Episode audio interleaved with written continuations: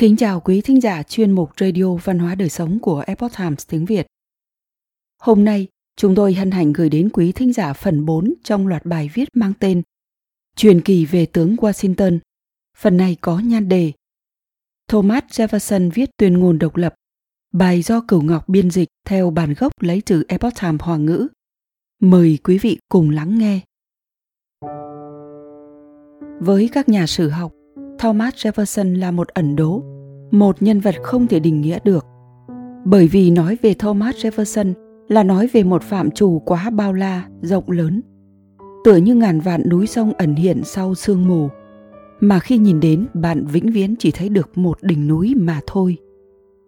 Tại Đại hội Lục địa, Adams đã đề cử Thomas Jefferson vì luật sư 33 tuổi đến từ Virginia tham gia vào nhóm soạn thảo.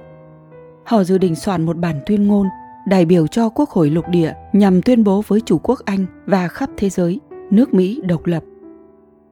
Jefferson được đề cử vào nhóm sáng tác nhờ cuốn sách ông viết vào năm 1774 có nhan đề A Summary View of the Rights of British American, tạm dịch Quan điểm tóm lược về các quyền lợi của Bắc Mỹ thuộc Anh. Đây là một tác phẩm đứng từ góc độ pháp luật chứng minh việc Anh quốc cai trị châu Mỹ là bất hợp pháp. Chính nhờ cuốn sách này mà Adams đã thấy được trí tuệ hơn người và chính nghĩa mãnh liệt của Thomas Jefferson. Ông bèn mời Jefferson tham gia nhóm soạn thảo tuyên ngôn độc lập. Khi đó Thomas Jefferson vừa mới vào Quốc hội, tính cách điềm đạm, ít nói, là một hình mẫu đối lập với Adams. Nếu Adams náo nhiệt, ồn ào, giỏi về tranh luận, thì Jefferson lại kiệm lời, tiếc lời nói như tiếc vàng. Vào những năm cuối đời, Adams từng nói rằng trong trí nhớ của mình ông hầu như chưa từng thấy Jefferson nói nhiều hơn 3 câu cùng một lúc.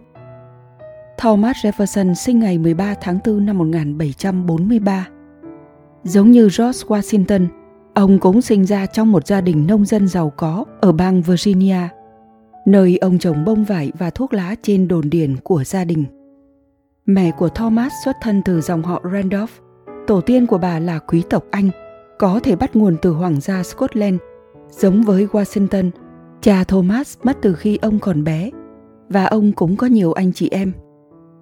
Thomas và Washington quả thật có rất nhiều nét tương đồng. Cả hai đều yêu thích cưỡi ngựa từ khi còn nhỏ, tự tin vào việc cầm cương trên lưng ngựa, băng rừng vượt suối, ngắm nhìn núi non sông nước, vui thích trải nghiệm lối sống này, và cả hai đều từng tận hưởng niềm vui canh tác và trồng trọt. Sau khi trưởng thành, mỗi người đều lấy một góa phủ trẻ cùng tên là Martha làm vợ. George Washington thích âm nhạc và nghi thức giao tiếp vũ hội, trong khi Thomas Jefferson là một nghệ sĩ vĩ cầm. Ông yêu thích đàn vĩ cầm từ khi còn niên thiếu và mỗi ngày đều luyện tập không ngừng. Ông vẫn duy trì thói quen ấy đến cuối đời, cho dù là không có khán giả, ông vẫn độc tấu và tự vui thích với điều này. Thomas Jefferson đã viết bản tuyên ngôn độc lập. Kể từ khi được xuất bản, nó không chỉ trở thành bản tuyên ngôn cho cách mạng Mỹ, mà còn là ngọn cờ tinh thần cho các cuộc đấu tranh giành độc lập trên khắp thế giới. Đạo luật Virginia do ông soạn thảo nhấn mạnh rằng tự do tín ngưỡng cá nhân là quyền tự do trời ban cho con người. Ông là vị tổng thống thứ 3 của Hoa Kỳ, đã mua lại thuộc địa của Pháp lúc bấy giờ từ tay hoàng đế Napoleon, hiện là vùng trung bộ của Hoa Kỳ. Điều này khiến lãnh thổ Hoa Kỳ được mở rộng gấp rưỡi. Đồng thời, ông còn đích thân huấn luyện một đội thám hiểm đi khám phá khu vực Tây Bộ và trở thành người đặt nền móng cho sự phát triển kéo dài hàng thế kỷ của khu vực này. Là một nhà giáo dục, Jefferson chủ trương thành lập trường công lập để tất cả trẻ em đều được hưởng nền giáo dục cơ bản. Ông cũng là một kiến trúc sư và nghệ sĩ, đã tự tay thiết kế, lên bản vẽ và giám sát việc xây dựng khu phức hợp Monticello và Đại học Virginia, một di sản vật thể mà Jefferson để lại cho thế giới. Khi còn tại vị, ông thường đặt những bộ xương khủng long do đoàn thám hiểm mang về bày trên sàn Nhà Trắng. Nếu nói về nghĩa cử nghệ thuật, thử hỏi ai có thể sánh vai cùng vị tổng thống này. Cũng vì sở thích đọc, nên ông có số lượng sách đáng kinh ngạc, mang đến cho ông biệt danh Mammoth, ví von sở thích đọc sách của ông với một con voi ma mút khổng lồ.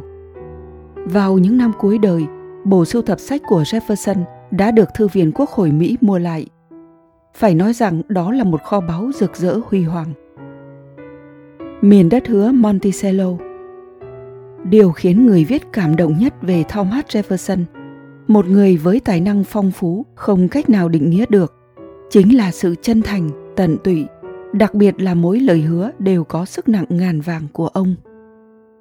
Khi còn là một cậu bé, Jefferson có một người bạn vô cùng thân thiết, thường xuyên cùng ông ngược xuôi sông núi. Gần đó có một ngọn đồi nhỏ được coi là khu vườn bí mật, nơi cả hai cùng ngồi xuống ngắm nhìn vật cảnh xung quanh, nước chảy quanh co, núi sông đẹp như tranh vẽ. Hai cậu bé đã cùng thề rằng nếu ai trong hai người qua đời trước thì sẽ được người kia đem chôn cất tại đây, trên đỉnh núi này, để vẫn có thể cùng nhau ngắm nhìn phong cảnh. Thật không may, trò đùa trẻ thơ giữa hai chàng thiếu niên đã trở thành lời tiên đoán cho số phận. Người bạn nhỏ khi vừa trưởng thành đã qua đời. Jefferson giữ lời hứa chôn bạn của mình trên đỉnh núi này. Từ năm 1768, ông bắt đầu xây dựng một ngôi nhà trên đỉnh núi. Tất cả bản vẽ thiết kế đều do ông thực hiện, nhưng việc xây dựng thì phải đợi đến khi ông từ chức tổng thống và quay về quê nhà mới có thể chính thức được hoàn thiện. Tòa kiến trúc này chính là Monticello, một danh lam thắng cảnh mà bất cứ du khách nào cũng không thể bỏ qua.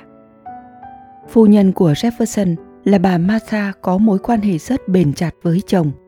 Martha có giọng hát tuyệt vời và thành tích nghệ thuật xuất sắc. Là một người vợ ở nhà nội trợ, bà đã tạo ra bầu không khí gia đình ấm áp. Mỗi khi Jefferson chơi piano, bà sẽ hát phối nhịp theo. Trong cuộc hôn nhân kéo dài 10 năm, cặp đôi này có 6 mặt con, nhưng cuối cùng chỉ có hai người con gái là còn sống. Năm 1782, Jefferson mất đi cậu con trai nhỏ và người vợ yêu quý của mình. Trước khi qua đời, bà Martha hoặc vì lo lắng rằng vợ kế là người hà khắc, hoặc vì tình cảm đối với chồng vẫn lưu luyến không rời, nên đã yêu cầu Jefferson đừng bao giờ tái hôn. Jefferson đồng ý, ông không bao giờ tái hôn suốt quãng đời còn lại. Trong lịch sử Hoa Kỳ, Jefferson có lẽ là vị tổng thống duy nhất tại vị 8 năm mà không có đệ nhất phu nhân nào bên cạnh. Trong những năm chiến tranh giành độc lập, Bennett Arnold, người từng là anh hùng cách mạng lập nên những kỳ tích quân sự, đã phản bội và đầu quân cho nước Anh tại West Point, nơi đặt pháo đài quân sự quan trọng nhất trên sông Hudson, mà ngày nay là Học viện Quân sự West Point. Arnold đã bí mật lên kế hoạch bán đứng tướng Washington cho kẻ địch. Khi mọi chuyện bại lộ, Arnold chạy trốn đến trụ sở quân đội Anh ở New York. Ngay sau đó lại dẫn một đội quân đến bang Virginia, mở đầu cuộc giết chóc. Quân đội Anh muốn bắt sống thống đốc Florida là Thomas Jefferson tại quê hương của Washington. Người cầm đầu quân Anh đến bắt Jefferson là một kẻ điên cuồng khát máu, đã gây ra những vụ thảm sát khủng khiếp trên chiến trường. Một kẻ mà chỉ cần nhắc đến đã đủ khiến nhiều người kinh hãi. Đó chính là Bernard Tarleton, còn gọi là Bloody Tarleton, Tarleton khát máu, cũng được gọi là đồ tể. Vào một đêm đầy sao, Tarleton khát máu đã dẫn đầu đội quân đến Monticello hòng bắt sống thống đốc Jefferson. Nghe nói rằng thống đốc Jefferson đã đưa gia đình đến nơi ẩn nấp an toàn, nhưng vào buổi sáng hôm ấy, ông lại có một cuộc họp tại nhà với các nhà lập pháp tiểu bang. Sau khi nhận được tin báo rằng quân Anh sắp đến, ông vội lấy ống nhòm quan sát. Tại đây có hai nhận định hoàn toàn trái ngược nhau trong các tài liệu lịch sử mà người viết đọc được. Một là thống đốc Jefferson dùng ống nhòm nhìn xuống núi, chỉ thấy cánh đồng vắng lặng không một bóng người. Ông vừa định về nhà tiếp tục cuộc họp, thì đúng lúc ấy chiếc ống nhòm rơi xuống đất. Khi cúi xuống nhặt và vô tình ngẩng đầu lên, ông chợt thấy trên sườn núi tràn đầy quân Anh. Và hai là ngài thống đốc trèo lên cao nhìn ra xa, dùng mắt thường mà nhìn không thấy gì khác lạ. Nhưng khi ông nhấc ống nhòm lên và nhìn về phía xa, những gì hiện ra trong ống kính là đội quân Anh đang tiến lên núi. Tóm lại, ngài thống đốc cuối cùng đã xác nhận rằng kẻ thù thực sự đang đến. Vì vậy, ông quay về nhà để giải tán cuộc họp và tự mình cưỡi ngựa đi ra ngoài. Tarleton khát máu lưu lại Monticello trong chốc lát. Tòa kiến trúc này là ngôi nhà có thư viện cá nhân và hầm rượu lớn nhất thuộc địa lúc bấy giờ. Tarleton tựa hồ đã tạm quên đi cuộc chiến tranh trong bầu không khí thanh lịch và yên tĩnh này. Sau khi nếm thử rượu thuộc sở hữu riêng của Jefferson, Tarleton lãnh đạo đội quân và rời đi. Không đốt cháy Monticello hay hạ lệnh tiêu hủy bất cứ thứ gì, nhờ đó đã để lại báu vật vô giá này cho nước Mỹ. Monticello được UNESCO công nhận là di sản thế giới, là một trong những di tích lịch sử quan trọng nhất trong lòng người Mỹ, là nơi nhất định phải đến trong cuộc đời. Quý thính giả thân mến, chuyên mục Radio Văn hóa Đời Sống của Epoch Times tiếng Việt đến đây là hết. Để đọc các bài viết khác của chúng tôi, quý vị có thể truy cập vào trang web epochtimesviet.com. Cảm ơn quý vị đã lắng nghe, quan tâm và đăng ký kênh. Xin chào tạm biệt và hẹn gặp lại quý vị trong chương trình lần sau. Kính chúc mọi điều bình an và tốt lành tới quý vị cùng người thân.